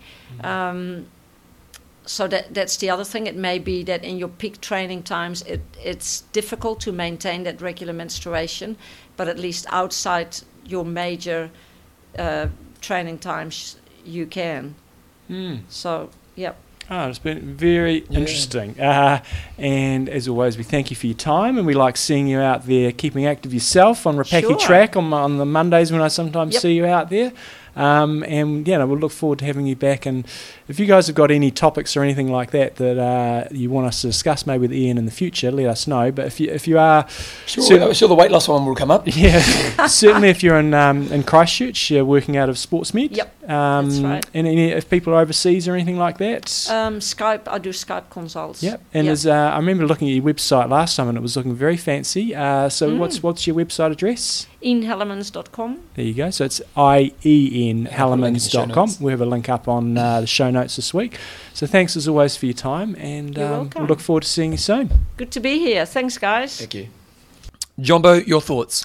Oh, we could, if we, only we could include all the stuff we do off air. We're having great discussion with Ina afterwards about you know where where nutrition's going and stuff, and uh, we'll definitely get her back on because she's been in the game for a long time, which is fantastic, and she's seen, seen things come and go, and uh, and she's you know nice and progressive in terms of she's not sort of stuck in her ways. That's very current. But it's um, yeah, it's always good to discuss. Well, we'll get air. back on and talk, and there'll be one of those ones where we end up having a lot of emails But man, afterwards. seriously, if um, yeah, especially if it's you actually females, an interesting problem, isn't it? Yeah, if, if you if you if you're not getting your period and things like that, like a you're, you're probably not well, you're not going to be performing. So it's a performance issue for now, but it's also a long term issue as well. So if you've you know hopefully you skinny people have learnt a little bit from that, and you guys that are you know potentially in that danger zone, um, hopefully you can do something about And that's it. one of my problems. Well, not one of my problems. One of my concerns is we get told that we are healthy.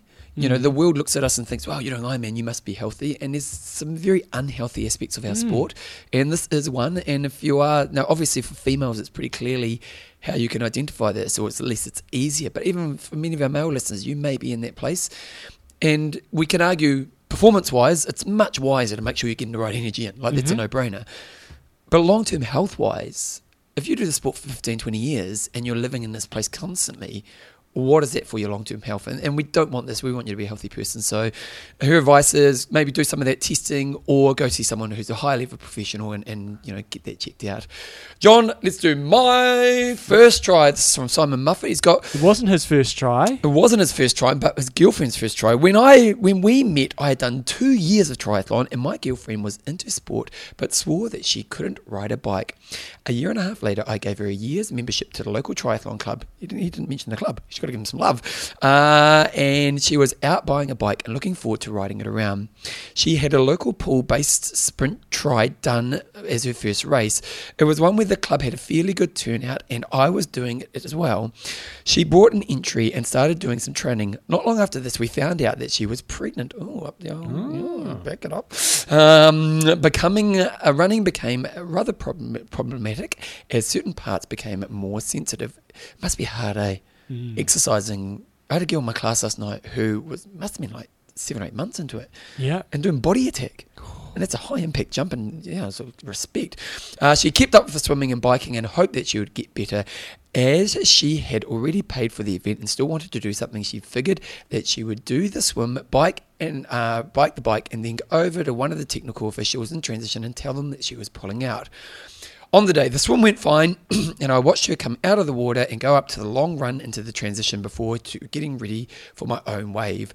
As this was her first multi sport event of any kind, we had talked through what to do in transition, which she promptly forgot to put on her helmet and got on and nearly very jumped straight onto her bike in the middle of transition, hastily getting off her bike, walking back to the mount line as her bike passed without any further problems.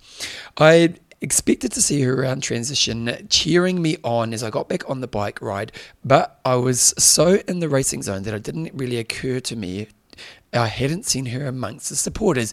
The next thing I saw her was actually in the finishing area. It turned out that when she got back from the bike, she was so hyped and so excited about the race that she just hid out on the run. About 1k into 7k, she realised that this was not really a good idea st- at all. But she was out there, so she finished the race by walking, running it all the rest of the way. After she compl- uh, kept swimming and rode her bike right through to the pregnancy, and just last week she completed her second try at the local sprint try while me had our four, well, I had our four month year old son cheering her on. Nice work. Did, did he say her name? he didn't give a name. Simon, we've ever got a name here? You, did, you didn't give her the name. Simon Moffat's uh, girlfriend. well done. Well done. Hey, let's give him some credit here, but yes. because look, Simon, actually, we know her name is Lovey Dovey. Yeah. Yep. That's what you call her, Lovey Dovey. Simon, that you get the brownie points. We're not going to diminish because you took the time. wrote The, awesome. I can't imagine running seven k's pregnant. Couldn't think of anything worse. Yeah. can't we should do a little being test with you. You know, go strap a, you know, a big thing on your belly. Can't be good for your back. It's got to be tough. Oh, so, mystery woman, you are our.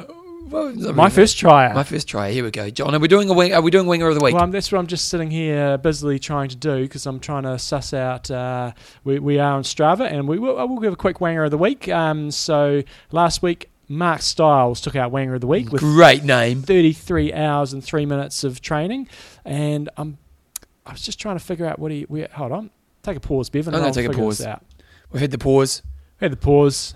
Did you, I, I did may have to re- I may have to retract that uh, Mark Stiles from uh, being uh, on our leaderboard. It claims he did 33 hours of training, but 16 hours and 30 was claimed to be a warm down run. So, Mark, awesome effort if you did do 33 hours of training.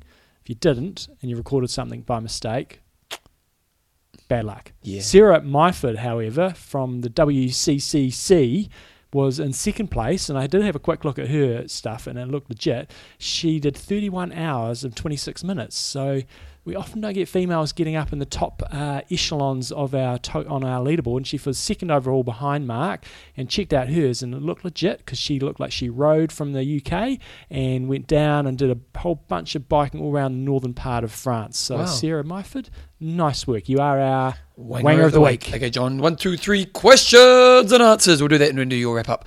Um, just saying, Peter Colson sent through saying it's 12 years. Last week. I think. Yeah, 12 years. 12 We're a years. 12 year old. Mm, We are. Sometimes we we like it. Let's be honest. Good old Ellie. How to say like Ames? Eli, Eli, Ames. Eli Ames. Okay. Or Ellie or E- Ellie or Eli?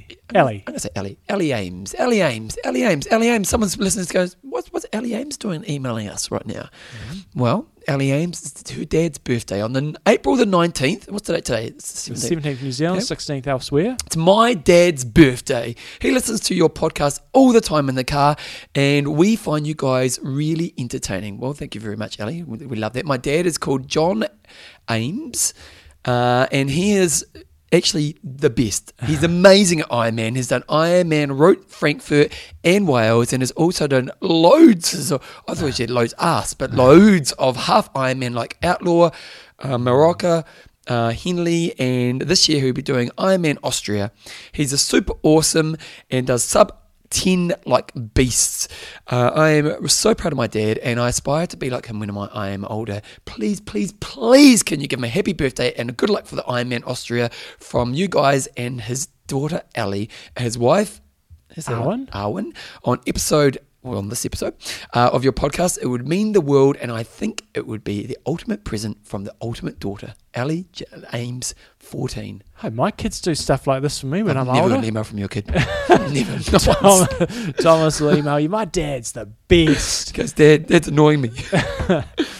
Pretty cool stuff, eh? I, I love that, eh? Because at 14, girls can often want to go, you know, I don't want to listen to dad. Yeah. You know, or you get that kind of, how's your day? Oh, good. Good. You know, the one syllable life that they lead. But Ali, she loves her dad, and her dad's a rock star. Good old Ron. So, good work. Nice Or. John, I should say, John. So, uh, no, there's no ending to that, but happy birthday. Happy birthday. to An email you. through from uh, the Challenge family. Oh, they're, nice. they're looking for, they're doing a worldwide social media campaign to search for inspirational athletes who aspire to compete at their championship, which is coming up. I think it's in, in June. So if you use the hashtag, hashtag slash challenge yourself or, and hashtag join the family, and they just, you know, they're basically trying to do those inspirational stories like they do with. Uh, with Iron Man and things like that. So if you're keen, if you're going over to, or want to go to the, the championship, get in touch with those hashtags. Okay, we're going to have an email here. What's this about Jumbo? You've put this in the show notes. Oh, John Whitaker. so he said he picked up on a recent podcast. We were mentioning he did his, his first try when he went and did the New Year's triathlon in Edinburgh and uh, made a it. Oh, that's was- right, He was, yeah. he was- thought he Yep. was coming last. Race director. Yeah, and he wanted to say it's been going for the last 26 years. We've had a couple of years when the pool was being worked on and we couldn't have the race, but we are nearly on our 25th running. Over the years, we've had a huge number of people bus, uh, burst their triathlon cherry, including David McNamee. He was was he, he was third at Kona last year. Um, we've hosted numerous world champions and Olympic athletes at our triathlon and our, or our kids tri- tri- uh, duathlon. Lesley Paterson, who is an Xterra superstar, rates it as her favourite event. Doing, I cannot understand how a favourite event could be in the middle of winter in Scotland doing a indoor triathlon where the- you end up biking and running outdoor. Uh, favourite triathlon races and have had half of the field of first timers, nearly 50 50 split on the male and female. Perhaps you could get it on your diary for the next one. Entries will be open soon. Sorry, I'm not going to travel to Edinburgh to do a uh, triathlon in the middle of our summer, in the middle of your winter. But good luck, and if guys, if you're up in the northern part of England uh, or, or Scotland, then uh, go and check out the Edinburgh Triathlon in the middle of winter. Okay, Jumbo. Uh, we'll do patrons and then we'll do your wrap up. Yes, so a couple of patrons. Uh, Daniel, the Feet of Flames Flannery, We've got Pete the Potter Welsh. and Michael Full Force Cloak. And for he actually the he had a comment Oh. on that, didn't he? Because he mentioned it, didn't he? God. Uh, Daniel Stewart is a new patron, John. He's got. I started I. I, I think I've got to I've got to mention this because I, I Okay, go. So he, he sent us just an email. So he didn't. I don't know if he meant for us to read this out, but we'll read some of it out anyway. So new patron Daniel Stewart listens to the show. Started listening around 500s, and when you hit, hit 600, I thought I better get my act together. That and when you recently said that only three percent of your listeners are patrons, I thought that was pretty sad. So so time for me to pitch in a bit for the great information and entertainment pro- you provide. Is there a way to go up patron level in the future? Yes, there is. Oh, there you go. Um, I was a swimmer as a kid in a college and switched to recreational running to stay fit. Sort of carried on that path, did some marathons, got stuck into that, then got into a little bit of triathlon. I didn't. This is where I was getting to. I did my first triathlon in 2013, the Marshmallow Man. The Marshmallow what Man. a great name for a triathlon. I hope you get a bag of marshmallows or something like that. and it's obviously a piss take on the Iron Man. Oh, that's a great name. It's a way to diversify from running, and he developed uh, after he developed some plantar fasciitis, uh, and it wasn't until 2015 he started training and racing triathlons more seriously, and then he built his way up to Ironman. So we've got to think of a name for Daniel Stewart. Well, I've John. Have you got an idea? Well, I I, I- I kind of think something along the lines of Marshmallow Man was kind of cool, but I'm happy to hear your ideas. Well, when I thought Stewart, I thought Dave Stewart from Eurythmics.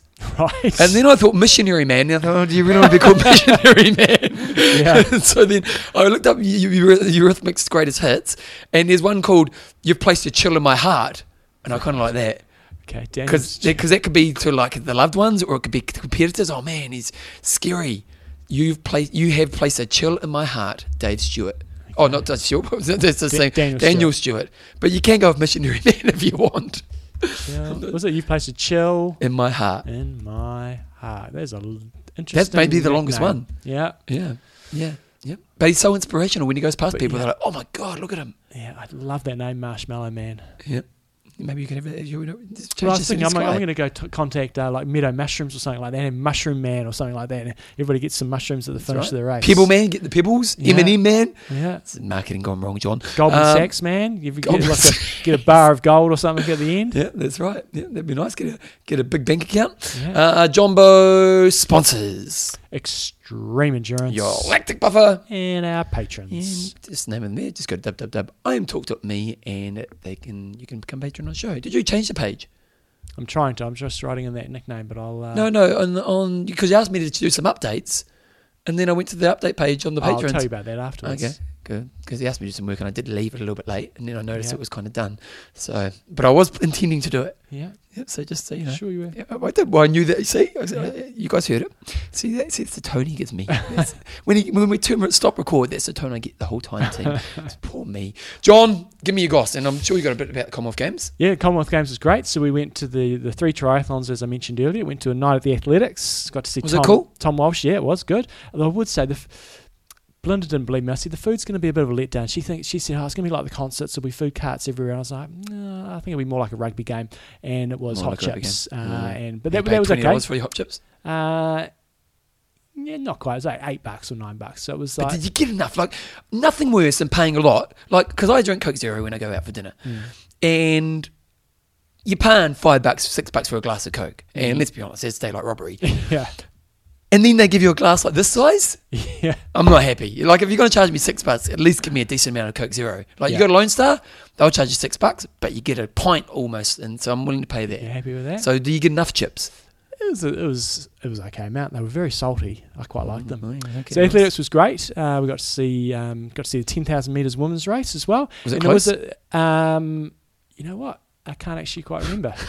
It was a good race though. Well, this is the thing. I didn't know any of the runners, but I would say there was a triathlete in there. I was watching the triathlon. There was Oh, this girl. um, Potter. There was a girl called Pot, surname Potter in the triathlon. She was spanking it on the run. I was thinking, geez, you're a pretty impressive runner. And then there she was out there running the 10,000. I think she went, I think she went about 33, or just just over 33. And there was this one poor girl. She was from, um, I'm not sure where she where she was from, but she got lapped about three times, um, but still ran 36 or something like that. So Yeah. it's not like she was a 45 minute 10k runner or anything. But It is a good thing about Commonwealth Games because they do have um, a mix of all abilities. You know, you, you know, and we watched uh, the javelin. There was a, um, a para um, javelin competition, and this Kiwi chick chucked a world record on the first one, and she was miles in front. We're thinking, sweet, we're going to get two gold medals tonight.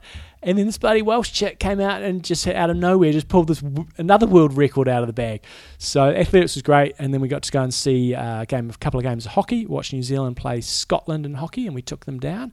Uh, and then just at the theme parks a lot, which was fantastic. We'll say also went and did a my first ever park run, Bevan. oh nice. Uh, so there was a park run out in Main Beach, and as it so happened, it was their seventh anniversary, and they were the Oh. first park run in Australia, wow, and awesome. Had like I, would- I, I haven't actually seen how many, but I think it was about 500 people running. Wow. So that was pretty impressive. So Thomas did that as well, his first ever 5k run, uh, and it was a really nice course. So if you ever go to um, Gold Coast and you want to do a nice park run, this was a massive one. They don't normally get that many, but I think they normally get good numbers. But a um, really nice park run. You ran down from um, Broad sort of main beach, and it was just a nice trail run. Really, really cool. Uh, it was all cool except for my performance, which was um, What'd you do? Close at 15?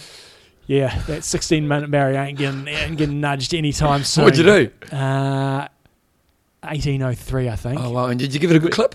I went pretty. I went hard, not maximum, but it was trail run, and Yeah. so uh, you know, but it wouldn't have been that much faster if I'd been running on the road. It was. Uh, it was. You're coming uh, back. You're it coming back. was a shock to the system. I can tell you that. Went to the beach. Beach was good times. That's the good thing about there, it's always Um, hot. Stayed at the sort of um, holiday park, so the kids could just go nuts. So and the theme parks were awesome. If you go to Dream World over there, we were so fortunate there was nobody there, like nobody. So you didn't have to queue for anything. So we did all the rides. There uh, some full on rides. And I was saying to Bevan, one of the challenges was because there were no queues, you didn't really get to look at the ride before you got on. The second ride, we did a, we did a, a reasonably gentle first ride, but the second ride, Was this at the water park? no, this was at the This isn't the Dream Wedgie? World. No, this isn't the Wedgie. This is at Dream World. Because you talked about the witchy Second earlier. ride was um, one called Pandemonium, and it's got a half version and a full version. And so we didn't even see see it before we just turned up. Like, You obviously see the ride in front of you, but we hadn't seen it action. So wait, give us a description of the ride. Uh, you kind of you were sitting in a chair and it basically had arms going out from it, so it's not a roller coaster ride, and it goes up and down and spins you around and all Okay. this sort of stuff. And so the half version and full version, we were in the the full version was just going straight on, so we thought, sweet, we'll just go straight on there. you shit yourself. Oh my gosh. it just spun you so many times and upside down and you're thinking, okay, it's all over. And then it just kept going and it went even worse. And Belinda and I got off and we were ill for God. I didn't do another ride for at least an hour. Oh, it was horrendous. Did the kids go on that one? Your kids loved everything. The, the, they, they just fearless, im- immune to that stuff. And there's a developmental thing, Belinda, I think, was saying in your ears that, that, that when you're younger, you don't get that head spin and really sick feeling like adults do. I was wiped out, but God, there was some pretty full on rides there. It was great. And the water park was awesome. So, highly recommend Dreamworld. Be a totally different experience when there's big crowds. So, John, you, you should have done the marathon. why? Because if you'd done the marathon, you probably would have got 15th. really? Maybe. What did Tyler Butterfield run? Have a guess. running- Have a guess. well, I think he was low 220s. 226. Oh, 226. Yeah. It's pretty warm over there. Those guys are pretty Well, well. it wasn't fast marathon. The one only did one 216. Mm. So did you watch the marathon? I watched the females, a good chunk of the females marathon. I was doing a wind trainer session, saw the para females finish. I saw a good chunk of the female stuff. Would have seen them just before the finish, so you kind of could see the result. And watched the start of the men's until they were probably maybe 10 k's in, and then saw the uh, the aftermath Oh afterwards. my god! Look, 'cause on Sunday what happened was we, Joe and I were going to go have a nice day, kind of just go exploring or something. And it was a bit of a crappy day, so I got home from the gym, and the women's marathon had just finished, and the men's was kind of happening. So I kind of had lunch and that, and then by the time I had lunch and did my meditation and stuff, I turned it back on, and it was pretty close to the finish, and the guy was two minutes from the end. Two And- minutes in front. Yeah, two minutes from the. It was only two k from the finish. Yeah. And the thing, the cruel thing about it was there was an aid station like 100 metres up the road. So now, the- I don't know if he still would have got through, but yeah, so what happened was basically he's winning by about two minutes, 2k from the end, he's got it. Scottish guy. And just hit the wall, man, like you wouldn't believe. Oh, it was not good. hit So the Aussies wall. and Kiwis and stuff, you will have seen all the footage. But for people out the rest of the world, this guy, as Bevan said, was way out in front, and It's he worth got, going on the internet and looking at. uh, he he got the full on wobbles, and then he was all over the show. But the big, big controversy was there was nobody around to assist him, which some side of it okay, you can't because as soon as you touch him, he's disqualified. and he was still trying to get up. Like, Yeah. admittedly, but he was, no. K- he was completely KO'd, and it did take them too long for somebody to get to him. He was gone. But I had the best afternoon of sport. Like I, I don't really sit and watch sport nowadays. Like I, I really don't. Like I'll watch a rugby game, Mm. but I, I can't remember that. And maybe maybe cricket I'll watch for a few hours. But it's pretty rare I'll just sit and watch sport. So I came home, the marathon. Oh my god, it was just drama like you wouldn't believe. It was like how often do you actually see that? Yeah. Like you might go on YouTube and see old versions of it, but you never see that live. So it was just drama to the max. Then after that, I think I watched the squash final, and the Kiwis won the squash final, which is Mm-hmm. awesome. And then the, the netball final with the Australians and the Poms. Oh Go my- you Poms. Oh, the, yeah, because I really want the Poms to win. Like normally, probably when it, I'd probably They're Australia. underdogs. Yeah, and Yeah. Australia just dominating netball, and everyone was saying, "Oh, the Poms making the final was their gold medal." Mm. Man, they were impressive, and they won it like the the bell went, they get a penalty, and then they they win it, and it was just awesome. And then after that, we had I think it was something else happened, Sevens, sevens and then the sevens, and the sevens was awesome as well. Saturday afternoon, at one stage, I had four screens going. Oh, really? we had the TV, we had two laptops, and I was doing the odd check on something else on my phone because the Warriors were playing. Yeah, though they lost, the Warriors lost. Bugger it. And then we had two other screens going at once, and then I had my phone as well. Uh, it was great. Commonwealth Games, Commonwealth Games are dying. I don't know. I loved it. Kiwis, it was wall to wall coverage in New Zealand. It was fantastic. And New Zealand's the best nation. per if- capita, If you go per capita, we Australia got Australia dominated. I would have thought Cyprus might have taken us. No, down. but I reckon you go per capita of a decent level. yeah, just change the rules so, to make it work for us. So no, because we go Cyprus might have got one medal. No, Like- they got lots of goals. oh, did they? Yeah, okay, let's no. have, okay. Wait, let's have a look. Let's, I, I think middle Cyprus table. Okay, us. Commonwealth Games middle table. You look up. Okay, you, Uh, you talk for a overall, Australia just crushed everything. Like, there's too many bloody medals in the pool to start with. Same with the Olympics. Brother, we sucked it. So we got one other than Sophie Pitt. yeah, but the Aussie, Aussies just dominated. They dominated so many sports. They did extremely well. They put on a fantastic. Oh, I found a per capita one here, John. Okay, per cap- per I don't, know, I don't know how much the population of Cyprus is because uh, they got a lot of gold medals. They did extremely Wait a second. well. Oh, they got eight. Okay, Yeah, let's have a look think at. we're struggling here, Bevan. Okay, what do you reckon the population is, John? Have a guess. I've got no idea, but I'm going to say four million. Well, then, then we did better because we got four and a Uh, half. Fair enough. I'd say I'd Yeah. say less than that then. Population. Two million. Okay, that's your prediction. Yeah. Okay, they Population have a population of one point Oh, they smoked us. Yeah, they do smoke us. But no, I, but there's a there was a great program in New Zealand. I watched it a little bits of called The Moment. It This is the moment That's we are off. together. And apparently every night they were doing a, a medals table, so we'd be on top. So it was like Whatever it was, per capita of the world, percentage of uh, of people with one leg, or, or something like that. And every night we came out on top. Did you say England underperformed in golds? Because so overall, Australia dominated. They've got a nearly 200 medals, 80 golds. Now, if we go per capita, capita, we kind of pretty much got the same, maybe a little bit more than them. Um, but Australia dominated. England got 136 medals. They've got a bigger population than Australia. England saved the Commonwealth Games. Good on you, Poms. What, what do you mean they saved it? a few years ago, I'm, I'm thinking maybe back around, I don't know, late 90s, early 2000s, Yeah. England were rubbish at sport. And since then, they have just come on, and, and I don't have the numbers to back this, this is just anecdotal, what I think. Yep. They've come on, and they're competitive, not only Olympics, uh, Commonwealth Games, but Olympics. Yeah, but the Olympics are Great Britain. That does my head in. Yes, but compared to where they were, and somebody come back with some stats here. You Poms, tell me if I'm wrong here or not. But I think since the late 90s to where they are now, England and Great Britain are just so far in front of where they were. Maybe I'm wrong. Oh, no, I think you're right. Yeah, because a few years ago, Australia just they, they won just about everything at the Commonwealth Games, but Well, they um, still have this time. But England still were pretty. I, pretty I. I wonder if they feel they underperformed. nice work, England. because they basically got well, they got an even spread across medals, but Australia. So this is what's impressive. So New Zealand pretty much got an even spread against medals, and that's pretty good.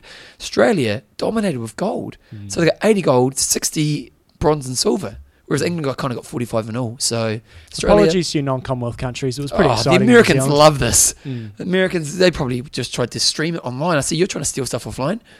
You- You're helping me with it. did, did it work? I've got uh, one. I've got a couple of angles I'm yeah, going at. nice, nice. Oh, John, just call John up if you want to watch a movie. Just saying. okay. anyway, let's wrap it up. Iron Russ. I'm in note. Train hard. Train smart. Kia kaha. Kick hard. Where were you? Kick hard. Kia kaha.